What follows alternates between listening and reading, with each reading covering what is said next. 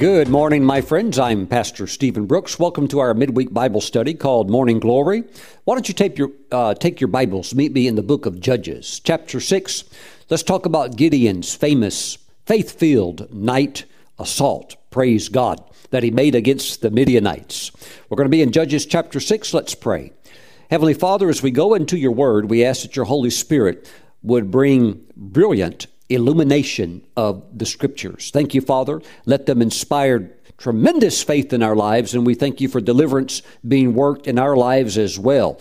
Total freedom. Father, we claim it, and we believe you for it in the name of Jesus. We all say amen.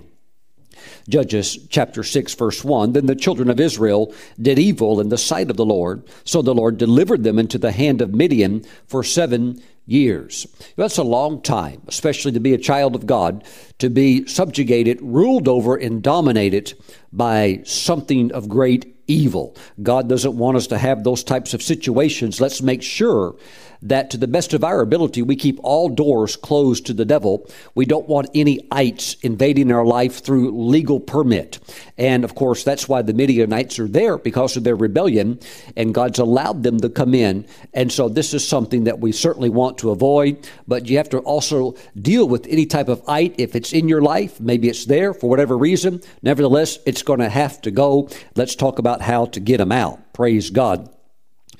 Verse four, it says that uh, they would encamp against them and destroy the produce of the earth as far as Gaza, and leave no sustenance for Israel, neither sheep nor ox nor donkey. I mean, it, uh, they were like locusts, it says. Just come, they would come in, usually a couple times a year, and they would just come in by the by the tens of thousands, over hundreds, of, over a hundred thousand. They would just come in. They would take all of the Israelis' animals. They would take all of their food, and they would take any type of surplus or nice stuff. Uh, uh, unfortunately, whenever there's, you know, raids and just, you know, total pillage like this, there's also rape and all of the other awful things. And the Israelis just can't stop them. They're, you know, the Midianites are too strong, and they're dominating them. They're punishing them, and they're having no mercy. So this is getting very, very difficult for the Israelis to deal with. It says now in verse five, for they would come up with their livestock and their tents, coming in as numerous as locusts, both they and their camels were without number, and they would enter the land to destroy it. So Israel was greatly impoverished because of the Midianites, and the children of Israel cried out to the Lord. So it says they were greatly impoverished. Definitely a place God never wants his people to be in. So it's time to get out of any mess, get deliverance, and look for the deliverance anointing. Just as God anointed Gideon and turned him from like a normal type guy into a super soldier by the anointing of the Holy Spirit, God can also anoint you. You can drive out all the ites, whether they're Amalekites or whoever they might be. Here we're dealing mainly with the Midianites. You can drive them out by the power of the Holy Spirit and overthrow them. Now, this is a tough time for Israel. They're they're impoverished. They um they're going to be running very low on food supply. Also, there's there's really no metal in the land. Uh, the Midianites are ruling up north, northern Israel, down south. Now, the, the Midianites would stretch it almost all the way down to the area of the Gaza-type area. Just like today, you look at Israel, you look at the area of Gaza. Well, in the ancient times, the Philistines were pretty much dominating that area. But the Midianites, they were just, they would just take that whole area of northern Israel and just rule over. So they were a very difficult people group to deal with, and God wanted them out. Seven years, the Israelites have learned their lesson. Their hearts are beginning to want to go back to God. They were fed up with the dualism. They had evolved this like dualist, uh, like a dualistic type religion, where they had a they had a heart for God. They knew that Jehovah was God, but they were fascinated with the the gods of the Canaanites, and the, the primary deity worshipped by the Canaanites and the small native peoples of Canaan. they worshipped Baal. And Baal would be the god of thunder or the god of the storm. He was also considered the god of prosperity. And in their mythology, their pantheon of gods, he would be married to Ashtaroth, and she would be the goddess of fertility. And so the Israelites kind of, they kind of wanted to mix both together. And of course, God, the true God, Jehovah God, would never tolerate or allow such a foolish, wicked thing as that. Now, verse Verse eleven, now the angel of the Lord came and sat under the terebinth tree, which was in Ophrah, which belonged to Joash the Abiezrite, while his son Gideon threshed wheat in the winepress in order to hide it from the Midianites. Now, he's threshing the wheat not on a high area where the wind can help separate the chaff from the wheat, which is the normal way to do it. He's actually doing this down in a wine press, and a wine press would be dug out. It would be uh, something that would be down low, uh, which is not, not the place you would normally ever thresh wheat. But he's doing that because he can't be seen. The Midianites, I mean, if they saw any Israeli that had anything of value, they're going to they're going to take it. So he's trying to hide the little that he has. Verse twelve. And the angel of the Lord appeared to him and said to him, "The Lord is with you, you mighty man of valor."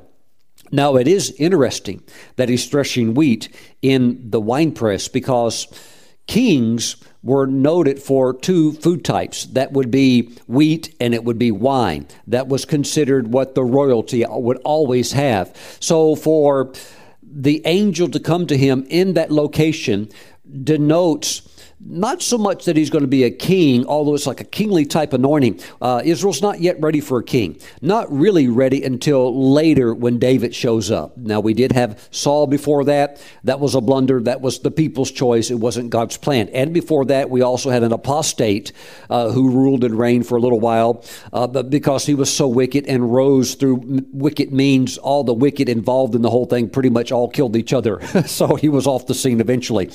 And uh, but right now, uh, God is going to select him. God is going to put his anointing upon Gideon, and he's going to raise him up as a deliverer. Verse thirteen, Gideon said to him, "O my Lord, if the Lord is with us, why then has all this happened to us? And where are all his miracles which our fathers told us about, saying, did not the Lord bring us up from Egypt? But now the Lord has forsaken us and delivered us into the hand of the Midianites." Then the Lord turned to him and said, "Go in this might of yours, and you shall save Israel from the hand of the Midianites. Have I not sent you?" So there is a sending anointing. There is a time where it's uh, the moment where you realize God is with you. You're fed up with uh, goofing around and hosting Midianites and Amalekites and, uh, you know, playing around with the sinful things of the world. And you say, "Jesus, I'm not satisfied with just going to heaven. I know my sins are washed away and I know that I'm forgiven. But Jesus, I'm not messing around with any other type of stuff that would allow the enemy to come into my life. I want total allegiance to you." And, you know, Gideon understood that. He's, he's upset about the situation, but the people really knew. And even a prophet stood up and told the, the Israelis, "Hey, the, the reason that you're in this phenomenal poverty and these extreme hardships is because you turned away from the Lord." And so it really takes total turning back to God with all of your heart. And then that breakthrough anointing begins to get released so that there can be freedom in every area of the life of the child of God. Verse fifteen, so he said to to him, "O my Lord, how can I save Israel? Indeed, my clan is the weakest in Manasseh, and I am the least in my father's house." Well, that is true that Manasseh and Ephraim, although being closely related, of course, Ephraim was the super tribe and also had a super ego. They probably had no idea that Judah would one day rise to prominence and also be the the tribe that even the Messiah would descend from. Uh, you know, they they thought they were everything. But Manasseh, they, they were smaller and, you know, of course, much humbler. And he notes that. Verse sixteen, and the Lord said to him, "Surely I will be with you, and you shall defeat the Midianites as one man." Well, he he wants, although he's talking to the angel of the Lord, he wants a little more backup. He wants a little more support. He wants to see a, a sign from God. Verse eighteen, "Do not depart from here, I pray, until I come to you and bring out my offering and set it before you." And he said, "I will wait until you come back." So Gideon went in and prepared a young goat Uh, and remember, this is time of great famine. It's not like there's goats walking around all over the place. So for an Israeli man to take a goat, this is really an act of faith. And my friends, there is uh, an element of sacrifice that if you want to move forward, there'll be those times you have to make those sacrifices. But when God's in it, everything will be just fine. So to take that young goat when, you know, the Midianites have pretty much plundered everything that you have. And if they find out you've got a goat, they're certainly going to take that. So he's being very sacrificial and he's stepping out in faith. So Gideon went in and prepared a young goat and unleavened bread from an ephah of flour. The meat he put in a basket, and he put the broth in a pot, and he brought them out to him under the, the terebinth tree and presented them. The angel of God said to him, "Take the meat and the unleavened bread and lay them on this rock and pour out the broth." And he did so. Well, this would have been an unhewn or an uncut rock. So this was going to be actually, actually become like a sacrificial rock, an altar, so to speak. Verse twenty-one, then the angel of the Lord put out the end of the staff that was in his hand and touched the meat and the unleavened bread, and fire rose out of the rock and consumed the meat and the unleavened bread, and the angel of the Lord dep- departed out of his sight. Now, in the Middle Eastern culture, you would never want to eat with an enemy. Eating was something that was uh, an act of actually opening up your heart, kind of, uh, you know, showing your kindness and showing your goodness. So what has happened is that the people of God, the Israelis, they have broken covenant with God. And so there's not a there's not a relationship going on. In other words, God and his people can't have a meal together. So the fact that Gideon presents a meal to the angel of the Lord and it's accepted basically means it means that God is back in covenant working relationship with his people. The meal is accepted. Praise God. Verse twenty-two, now Gideon perceived that he was the angel of the Lord. So Gideon said, "Alas, O Lord God, for I have seen the angel of the Lord face to face." Then the Lord said to him, "Peace be with you. Do not fear. You shall not die." Now things begin to move very, very quickly now. And God can move quickly in your life. When your heart is fully died, uh, uh, dialed in to the Lord, and all you want to do is serve the Lord, and you drop all false gods, all false idols, all sin. You say, "I'm fed up with it." Uh, now, that doesn't mean you're sinless and you'll never sin. But as far as addictions and unclean habits and things that would, uh, you know, cause the anointing of God to not rest upon your life, you just say, "I'm done with that stuff and I'm serving the Lord," then God can begin to move quickly in the life of his people. Verse twenty-five, now it came to pass the same night that the Lord said to him, "Take your father's young bull." Well, okay, here we're going to go with the sacrifice. Again, remember, there's not a lot of bulls walking around. And to actually take your father's bull and you're going to sacrifice him. Okay, so he's actually got two of them. Even, and even the other is going to be sacrificed as well eventually. Well, you know, this is this is definitely an act of faith. God will move you forward in his plan. God will work miracles in your life. God will do things at night as you seek God at night. So much of, of what is taking place is happening at night. You're going to actually see that Gideon is going to stay up two entire nights in a row with no sleep. Now, he's going to be also, one of these days, he's going to be fighting and battling and running all day long. But uh, here's the thing. When the anointing is there, and God begins to move, don't take your foot off the gas pedal. I mean, just stay with the Lord and stay with the anointing. Your mind may say, "Hey, you know what I'm going to do at work tomorrow." But I, I, I will tell you that if the Spirit of God is resting on you, there will be an unusual strength. There will be a grace. And when it's there, maximize that, utilize that, and just go with the flow. You know, after everything's accomplished and you've won the great victory, then you can take a little nap, then, then you get some rest. But when that anointing is there, that anointing is there for your breakthrough, it is there for your deliverance, and if it requires you to push it a little bit, don't be afraid to do that. Praise God. You'll find that the Lord will hold you up. Now it came to pass the same night that the Lord said to him, take your father's young bull, the second bull of seven years old, and tear down the altar of Baal that your father has, and cut down the wooden image that is beside it. Well, he does that. It uh, causes quite an uprising in the town in the morning. He actually gathered ten guys to help him out. But it, look, anytime you get ten people together, nobody's going to be able to keep a secret. So by the time the sun's up and people in the town have seen what's happened, it's already gotten out that Gideon was the one that did it, or the instigator of the whole thing. So everybody is back to putting the pressure on him. And in a sense, his father really does defend his son. But remember, Gideon's father is a worshiper of Baal. So you can see already God's grace and God's spirit is moving to protect Gideon and to keep him from being killed. And his father basically said, hey, look, if if you know Baal is really concerned about this, his altar being torn down, let Baal defend himself. Let Baal do something about it. We don't have to be the ones that go out here and, you know, uh, you know, kill my son. So everybody backed off. So you can see that God is moving uh, there. Now, Gideon asked for a couple of signs. He's going to put out a fleece, and God honors that because Gideon has been in a place where his faith is starting to come alive, but he's still weak and he needs a little encouragement. So God gives him, he gives him some signs. He uh, he works with Gideon on the fleece issue. Um, I would encourage you, though, as a New Testament believer, with the Holy Spirit living on the inside of you, something that Gideon never had, a privilege that all of those under the old covenant never knew, of actually having God live on the inside of you.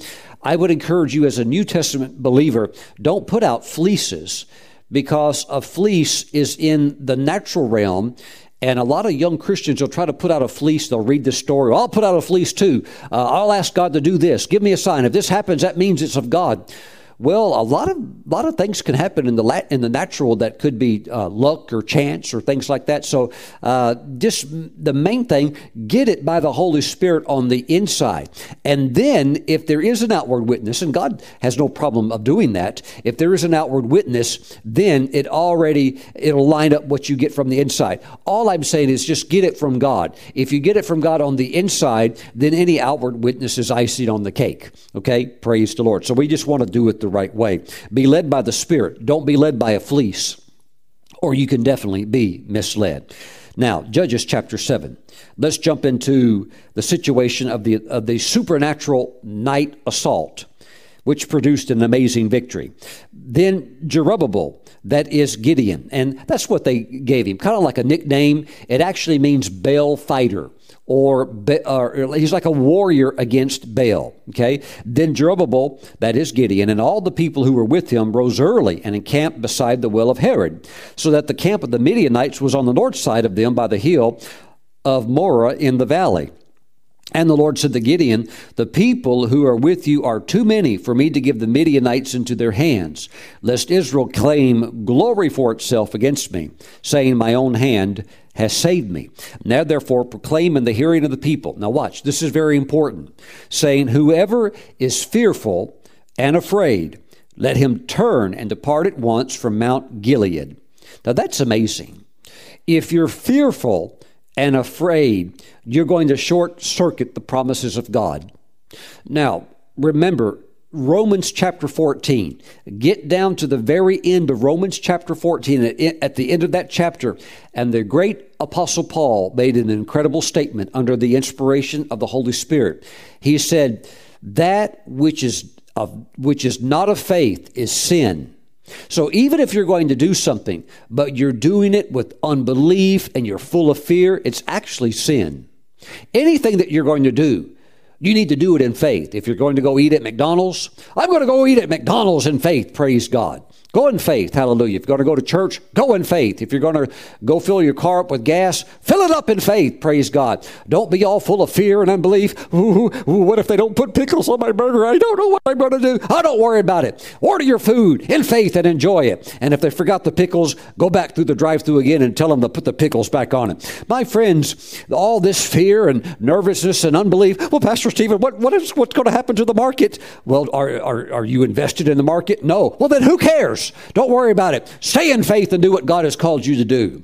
Mm, all these fears and phobias, most of them even don't even have any relevance to people. They're just watching things and getting all, all worked up about all kinds of things. They don't even know anybody that lives there. They don't. They certainly don't even, even live there. They're just all, all worked up about all kinds of stuff that has no relevance to their life. Praise the Lord. So those who were fearful and afraid, they were told to leave.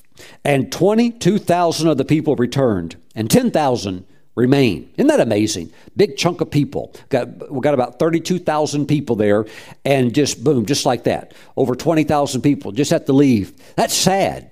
All full of fear, all full of unbelief. And you know what? As a soldier, you don't want people like that around you fighting like that, you know, trying to hold a sword, just, ooh, sh- you know, shaking. It's like, hey, hey, I, I don't need that. You're going to end up, you know, over here cutting me with that silly thing. Get out of here. And you've got to surround yourself with people that are full of faith. Praise God. Mm, thank you, Lord Jesus. Say amen. twenty-two thousand of the people returned. Good. We don't need them. Oh, Pastor Stephen, we need numbers. You don't need numbers like that. You do not need numbers like that. You need God, and you need to be in faith. Woo! Hallelujah. Rise up. Rise up and get ready for warfare. Okay, so ten thousand remain. But the Lord said to Gideon, the people are still too many. Bring them down to the water, and I will test them for you there. Then it will be that of whom I say to you, this one shall go with you, the same shall go with you, and of whomever I say to you, this one shall not go with you, the same shall not go. So he brought the people down to the water. And the Lord said to Gideon, everyone who laps from the water with his tongue, as a dog laps, you shall set apart by himself. Likewise, everyone who gets down on his knees to drink. Okay, so here's the primary understanding of this. Those that would get down on their knees to drink and get all relaxed and put their face in the water and just, you know, slurp it all up. Maybe even they brought a straw, you know, just, you know, enjoying the water, but really losing conscious of their awareness that maybe an enemy could fire upon them. They were all dismissed, okay? But the ones that got down and like a dog looking up and just lapping the water, but still just on it, just kind of like wired, you know, uh, those were the warriors that God was looking for. And the number of those who lapped, putting their hand to their mouth, was three hundred men, but all the rest of the people got down on their knees to drink water.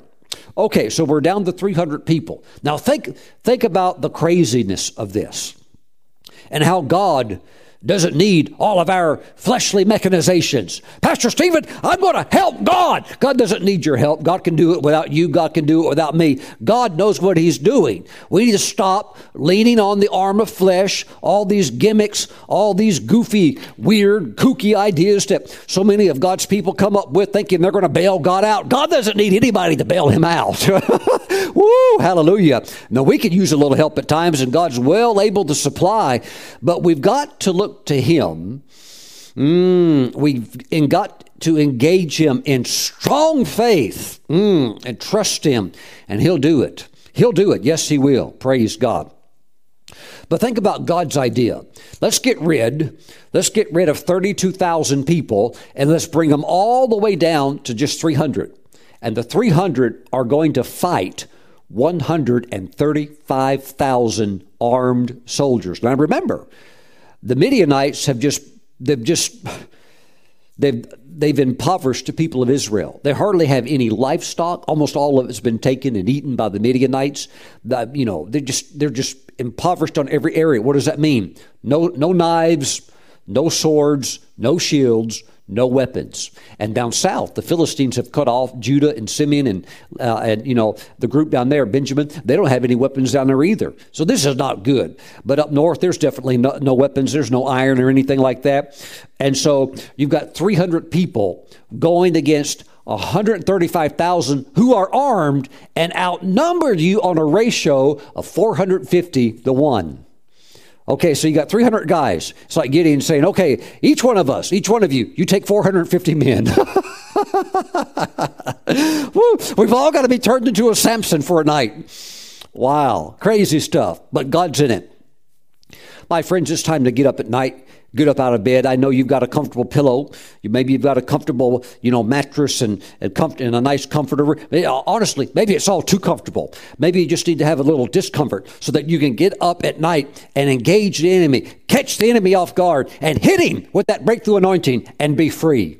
Wow. Wouldn't that be amazing? Within twenty-four hours, you can be totally free. Wow. Hallelujah. Catch the breakthrough anointing. He caught it at nighttime. So we're talking about night assaults. And there's purposes, there's reasons for that. This is reason, uh, you know, even in the special forces around the world, they, they implement things. Um, they've learned things from this. And even actually one of the, he was an Englishman that became greatly loved by the Israelis, and that would have been uh, Mister Wingate. And uh, you could read about him in Israeli historical, you know, papers. He even one, at one time when he was operating in Africa, he had what was even called the Gideon team. And because why? He he had read these stories in the Bible, and he saw the value of night raids, catching the enemy off guard. And so he took all of that knowledge from, from northern Africa when he went into Israel, or at that time called Palestine, but, you know, it's God's land called Israel. And he went in there and started deploying the same tactics because the Arabs were just, you know, giving the Israelis and some of the British outposts a really, really hard time. So he says, well, we're going to fight fire with fire. We're going to get tough, and they've been raiding us. We're going to turn the tables, and we're going to start raiding them at night. And so he brought the heat to them, and uh, he'd start uh, with his small uh, elite team, would start showing up at, at the middle of the night uh, of where their outposts and camps were, and he, you know, so, woo, uh, they, they, they were terrified of him. So th- these are things that were learned by a man that read the book of Judges and received supernatural illumination into how to conduct what we now know as special forces operations. So uh, all nations of the world and their military, they have their, their main branches of their military, which is usually, of course, uh, an air force, an army, and, you know, you've got naval and so forth. But all good nations, they all have well-developed special force teams. Now, this is what we see here. three hundred, three hundred men are going to take on one hundred thirty-five thousand men. Ooh, don't you know you've got to have some faith to be in a group like that? You've got to be different. You've got to be different. Woo, you've got to be different. You have to have a different mentality. Look, in our elite forces, if you're talking Rangers, Navy SEALs, Delta Force, and things like that, yes, the physical requirements are out of this world, but they all know the thing that sets them apart is it's up here. It's a total different way of thinking. And you're so highly developed and so differently developed in your thinking that you're you're ready to do the impossible. Now, when you have a child of God who also has the spirit of faith, you put that together, my friends, you're looking at a super soldier. Praise the Lord. And you've got three hundred of them right here. Whoa, praise God. God's raising up his super soldiers right now all over the world to do battle against the enemy, against the Midianites, to drive them out of your land, to drive them out of your heart, to drive them out of your finances, to drive them out of your marriage, to drive them out of your family. Praise God. To get all of the ites out. Send them packing. Take them down. Praise the Lord. With night assaults. Pastor Stephen, but you don't understand. You don't understand, Pastor Stephen, how much I love my sleep. Well, but maybe you just get tired of being overrun by the Midianites, and you get so fed up with it, you just think, you know, I, I just might have to do a night run. Well, when you're ready, the Holy Spirit will be ready to meet you and anoint you, just like he did Gideon. But I know I'm talking to some people. You're already saying, hey, Pastor Steve, I'm ready for this. You don't have to twist my arm. Put me in that three hundred. I'm ready to go. I'm ready to fight. Praise God. Thank you, Lord Jesus. Okay. Now, verse eight. Actually, verse seven, and the Lord said to Gideon, by the three hundred men who lapped, I will save you and deliver the Midianites into your hand. Let all the other people go, every man to his place. So the people took provisions and their trumpets in their hands, and he sent away all the rest of Israel, every man to his tent, and retained those three hundred men. Now the camp of Midian was below him in the valley. It happened on the same night that the Lord said to him, I already know what some of you are thinking, Pastor Stephen, we've already had enough accomplished in one night. Don't you know it's time to go to bed now? No, God's talking. Stay up. If God keeps talking, you keep listening and you keep obeying. Look, this is your hour of deliverance. Glory to God. God can turn the whole thing. Ten years of defeat. God could turn the whole thing in one night. Don't you think it's worth staying up a little bit longer? Well, Pastor Steve, we keep doing this. We're going to be up all night. We're going to see the sun come up. Yes, it's nice, actually. Praise God. And the strength, the anointing will be there. Mm-mm-mm. It happened on the same night that the Lord said to him, "Arise, go down against the camp, for I have delivered it into your hand. But if you are afraid to go down, go down to the camp with Purah, your servant, and you shall hear what they say. And afterward your hand shall be strengthened to go down against the camp." Then he went down with Purah, his servant, to the outpost of the armed men who were in the camp. Now the Midianites and Amalekites, all the people of the east, were lying in the valley as numerous as locusts, and their camels were without number, as the sand by the seashore in multitude. And when Gideon had come, there was a man telling a dream to his companion. Now, in the Old Covenant, you'll see that God most often, if he ever did speak to a Gentile, to an unbeliever, he would do it through a dream. And here we see the same thing happening again. There was a man telling the dream to his companion. He said, "I have had a dream. To my surprise, a loaf of barley bread," that would represent Gideon, a loaf of barley bread, uh, the barley bread, uh, if you actually had a loaf of barley bread and you ate it, let's say you ate half the loaf, make sure you stay close to the toilet, because within about two hours, Uh, Mother Nature is going to call. Barley is very coarse, is very fibrous, um, it's very rough. Usually in times of prosperity, the Israelis never even would eat it. They would only use it as food for their animals. But now, reduced to deep poverty, they're actually uh, happy if they can get their hands on it. So in his humility and in their state where this is all they have to eat, the barley is a representation of Gideon. Okay, so he said, "I have had a dream. To my surprise, a loaf of barley bread tumbled into the camp of Midian.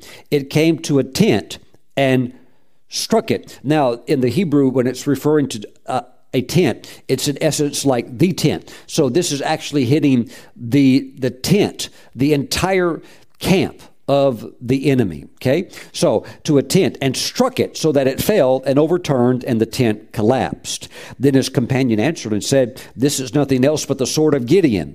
Now you'd have to think, you know, with all of these soldiers, over a hundred thousand of them, how in the world did they know about Gideon? These are things, my friends, that only God can do. I, I do think that they had heard there that there was a man who was uh, mounting an uprising against the Midianites. And so maybe a little bit of a rumor had spread. Hey, he's got a small team he's pulled together, not very big. His name's Gideon. We'll take him out, no problem. But at the same time, you would think, how would they even still really even know who this guy was? There's no newspapers, there's no cell phones or anything like that. Nevertheless, they knew. "This is nothing else but the sword of Gideon, the son of Joash, a man of Israel. And to his hand, God has delivered Midian and the whole camp." So, when God gives the word, all you have to do is just walk out on it. And basically God's saying, "I've already given you this entire army. Now Gideon, just walk out there and just follow what I tell you to do. And this whole thing is just going to be a big mop-up operation. I'll take care of the whole thing for you." Praise the Lord. And so it was when Gideon heard the telling of the dream and its interpretation that he worshiped. He returned to the camp of Israel and said, "Arise, for the Lord has delivered the camp of Midian to your hand." Then he divided the three hundred men into three companies, and he put a trumpet into every man's hand with empty pitchers and torches inside the pitchers. And he said to them, "Look at me and do likewise. Watch, and when I come to the edge of the camp, you shall do as I do. When I blow the trumpet, I and all who are with me, then you also blow the trumpets on every side of the whole camp and say, 'The sword of the Lord and of Gideon.'" So Gideon and the hundred men who were with him came to the outpost of the camp at the beginning of the middle watch.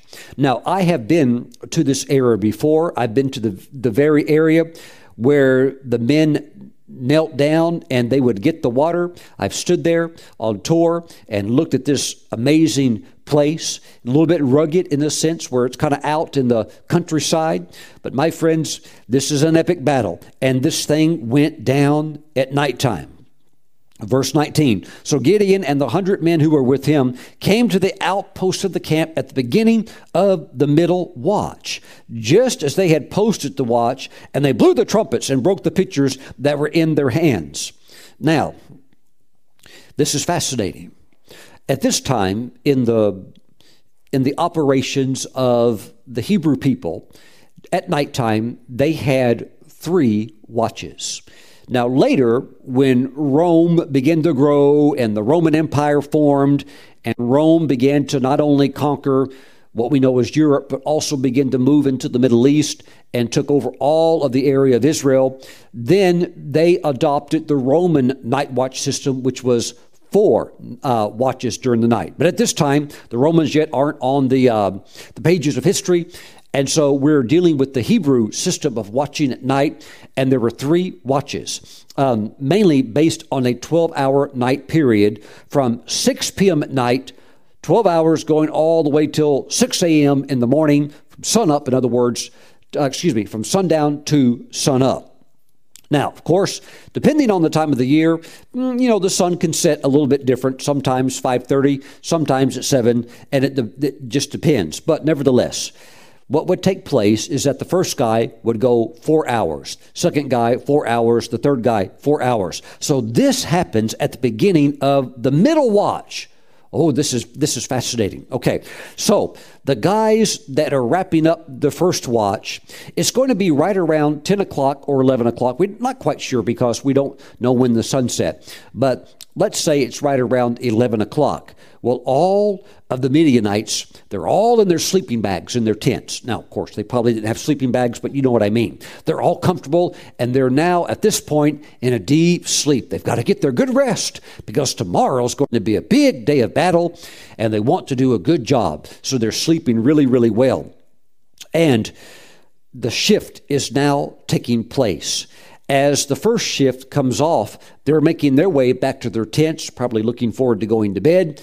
And the second shift is coming in, and their eyes are not yet used uh, to the darkness. It takes about fifteen minutes for your eyes to get into that night mode where you can clearly see the stars at night, see shadows and things like that. The only way you can go right into it is if you've been around red light. Red light will allow you to step right out of red light, boom, right into darkness, and you're already adjusted with your eyes. But of course, they didn't have that. And so this shift is taking place. There is an element where military, uh, you know, strategists have studied this, and they have been able to pull out what you could call natural elements of mental, psychological warfare. In other words, psychological warfare, things where you can mess with the enemy's mind and catch them off guard, and and there's an element of that. You can use that to your advantage. Now, we also know that although that can be a little bit of a factor, that if God doesn't move here, you're not going to catch an army this big off size, and you're not, you're not going to beat them. This is this is an impossible situation. This is God who's going to give them the victory. But you could see also how God could do some funny things to really mess with them. Because when Gideon and his men in three spread out in three separate areas, as they blow the shofars and break these pitchers and start waving the torches around, well, The the soldiers that are asleep, they're going to wake up, and they're going to be startled, and they're going to hear all of this noise, and they're going to see people coming in, uh, what would look like people coming into the camp, coming into their tents. What is that? That's the men coming off the first watch, coming into the tents. Well, they're probably going to think, somebody's coming into the tent. Their eyes have not yet adjusted. They're going to grab their swords and start fighting them, and they think they're they're being attacked, and then then there's just pandemonium breaks out all, all over, and then then noises like that freak out all the camels. Now the camels are, you know, breaking loose, and they're running all over, probably running, you know, you know stomping on people and stuff like that. It's just total, absolute chaos, and it's funny. Praise the Lord. Hallelujah. Glory to God. And and the Lord's angels are there just stirring up all of the confusion in the camp. And so they just start killing each other. The Midianites just stabbing each other. The Amalekites are all killing each other. Nobody knows what's going on. It's dark. Nobody can see anything. Just total mass pandemonium. And that, that night, over one hundred thousand people are going to be killed. Praise the Lord. What an amazing thing that God did. Verse twenty, then the three companies blew the trumpets and broke the pitchers. They held the torches in their left hands and the trumpets in their right hands for blowing. And they cried, the sword of the Lord and of Gideon. And every man stood in his place all around the camp. And the whole army ran and cried out and fled. When the three hundred blew the trumpets, the Lord set every man's sword against his companion throughout the whole camp. And the army fled to Bethacacia toward Zarah, as far as the border of Abel Mahola by Taba. I tell you what, God is on the move. My friends, if you get up at night and that anointing begins to come in the Spirit, start praying in the Spirit. And you start praying in the Spirit, and that anointing comes on you real strong, and you just take off in the Spirit, then just push it. Push it real strong until you get that note of victory. And if the Holy Spirit doesn't doesn't lift, just... Woo, I mean, if you got to get a coffee going, do whatever it takes. Go to the refrigerator, get something cold or, so, or get something hot. Just keep going. Pray. Why? You're engaging in spiritual battle. Hallelujah. Now, I know there is an element where our prayer is praise. Our, our speaking in tongues unto the Lord is worship. But there can be a time, special moments, when you know there's a shift and there's an element of warfare. And when that happens, it's a totally different type of anointing. And the tongues can get real, real strong. And it's like, it's like you're in the battle. In a sense, you are spiritually. And when that is happening, that's the time to just really go for it. Verse twenty-five, and they captured the two princes of the Midianites, Oreb and Zeb. Now, Oreb, his name means raven, and Zeb, his name means wolf. I think those would be two good symbolic pictures of the character of the nature of these two wicked, evil kings. They killed Oreb at the rock of Oreb, and Zeb they killed at the winepress of Zeb. They pursued Midian and brought the heads of Oreb and Zeb to Gideon on the other side of the Jordan. Okay, well, some other tribes get involved also. They begin to cut out or cut off the uh, the other paths of where the you know the remaining tribes or uh, the remaining Midianites are fleeing from. And when it's all said and done, they kill all the kings of the Amalekites and the Midianites. They wipe them all out. So it was a phenomenal, phenomenal victory, and it was all because of the Holy Spirit anointing coming upon God's man. And he willing to push it and just say, God, it's time for change. It's time to overthrow the enemy. We are fed up with being defeated. It is time for us to get back into our place, our rightful place with you, and never depart from that place ever again. Hallelujah. I feel the peace of the Lord. Thank you, Lord Jesus. I feel that Jehovah Shalom is here, and that as you go to bed peacefully, and as you sleep, and as you would even by faith set your alarm clock and just say, Lord, I'm going to set my clock, and by faith I'm just going to set it for this certain amount of time, whatever it would be that the Holy Spirit would highlight it to you as being, and you say, I'm just going to get up, Lord, and I'm just going to see what's going to happen, and Lord, I'm going to meet you in prayer. I'm tired of defeat in my life. I want the Midianites out. I want them all out. I want my my life, Lord, to glorify you, and I want victory in my life, so I'm willing to seek you at night. And you'll see that many of the great battles that were fought in the Word of God, where God's people were fighting against innumerable odds, and they won so many times it would happen in the middle of the night. Praise God. So my friends, I just want to encourage you, pray at night, get up and pray at night, and win it at night. Thank you, Lord Jesus. Lord, we give you praise. I would also encourage you when you're praying to pray in faith, to say, Lord, I know that you can give me the victory. Lord Jesus, I know that you are Jehovah Savah. You are the Lord of hosts, the captain of the angelic armies. And Lord, I know that you can give me the victory in this area. And I know that you can turn this thing around. So Lord, I'm here to pray. And my friends, pray. Glory to the Lord. And look for that anointing of the Spirit to come upon you and to take you from a place of just normal, maybe what would be like night devotional time or normal, maybe night prayer time, into a warfare anointing. Woo! Praise the Lord. And if you're in it, stay in it and push it until you see the enemies, Oreb and Zeb, taken out. Praise God. Often, when you're praying real strong like that and you're in spiritual warfare, when you break through, you'll you'll get victory, and you'll there'll be a laughing in the spirit, and you'll it, it just joy, joy of the Holy Spirit comes in, and that's why I'm saying you can win this thing at night.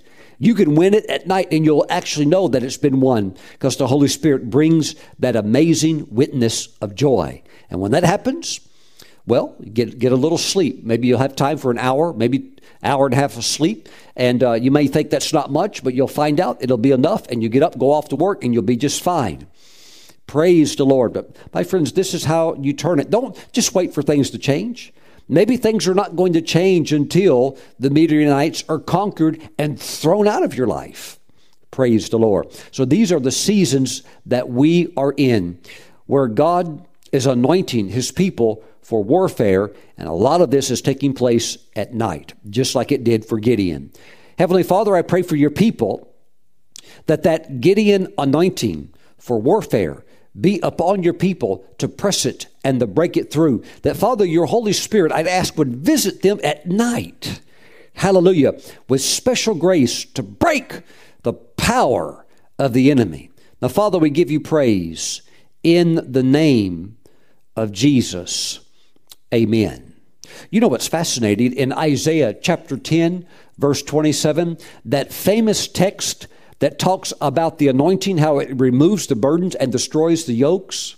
Well, this very same battle is mentioned in context with that anointing of how Oreb and Zeb were overthrown and killed and destroyed.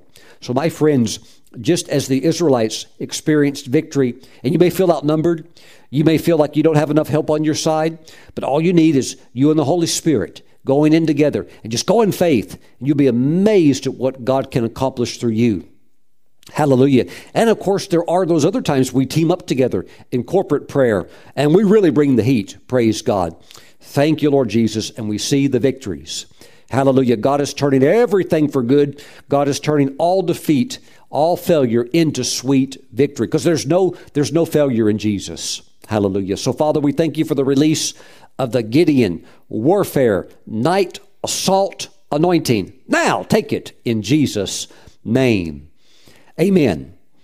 Let's take Holy Communion together. Praise the Lord. If you're watching this program and you are separated from God because of your sins, and if you've ever sinned once, that's enough to separate you from God for all eternity, because God is so holy, sin cannot be in his presence.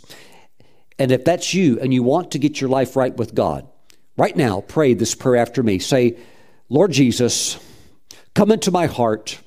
Wash my sin away. Jesus, I accept you as my Lord, my King, and my Savior right now. Thank you, Jesus. Write my name in your book of life. Thank you, Jesus. I give you my heart now. Amen. Welcome to the family of God. Jesus has received you unto himself. Now, take some unleavened bread, grab some grape juice. Let's pray. Heavenly Father, we bless the communion meal. We consecrate this. This is now the flesh and the blood of Christ, our Savior. We thank you for victory. We thank you for the Gideon night assault anointing to overthrow the enemy. Thank you, Father God. Thank you, Father God. In the name of Jesus, this anointing is coming upon us right now. Father, we give you all the praise. In Jesus' name, let's receive the body of Christ. Hallelujah. God has got your victory planned out. He's got it all planned out. He's got it all planned out. Just go spend time with him in prayer. Get over in the spirit with him and walk it out. He'll walk you straight into victory. All of your enemies are going to be overthrown. Father, we thank you for the blood of Jesus. Hallelujah. Glory to God. Thank you, Father, for your healing power. Lord Jesus, we give you all the praise. We receive every promise, every blessing by faith in your name. Amen. Let's receive the cleansing blood of Christ. Okay, you've got a sword in your hand. What is that sword, Pastor Stephen? It's the Word of God. It's the living Word of God. Take it and run the Midianites through with it. Hallelujah. Glory to God. Go right into victory. Push it, praise the Lord. Swinging that sword. cutting down all the works of evil and darkness against your life. Hallelujah. Thank you, Jesus. Hallelujah. Praise you, Lord. Your days of being impoverished by the enemy are finished. The enemy is being overthrown right now. Rise up and pray. Meet the Lord in the dark of night, and he'll bring that light into your into your life. Total victory. Mm, thank you, Jesus. The angels of light are coming in. The warring angels are coming in. Woo! Thank you, Jesus.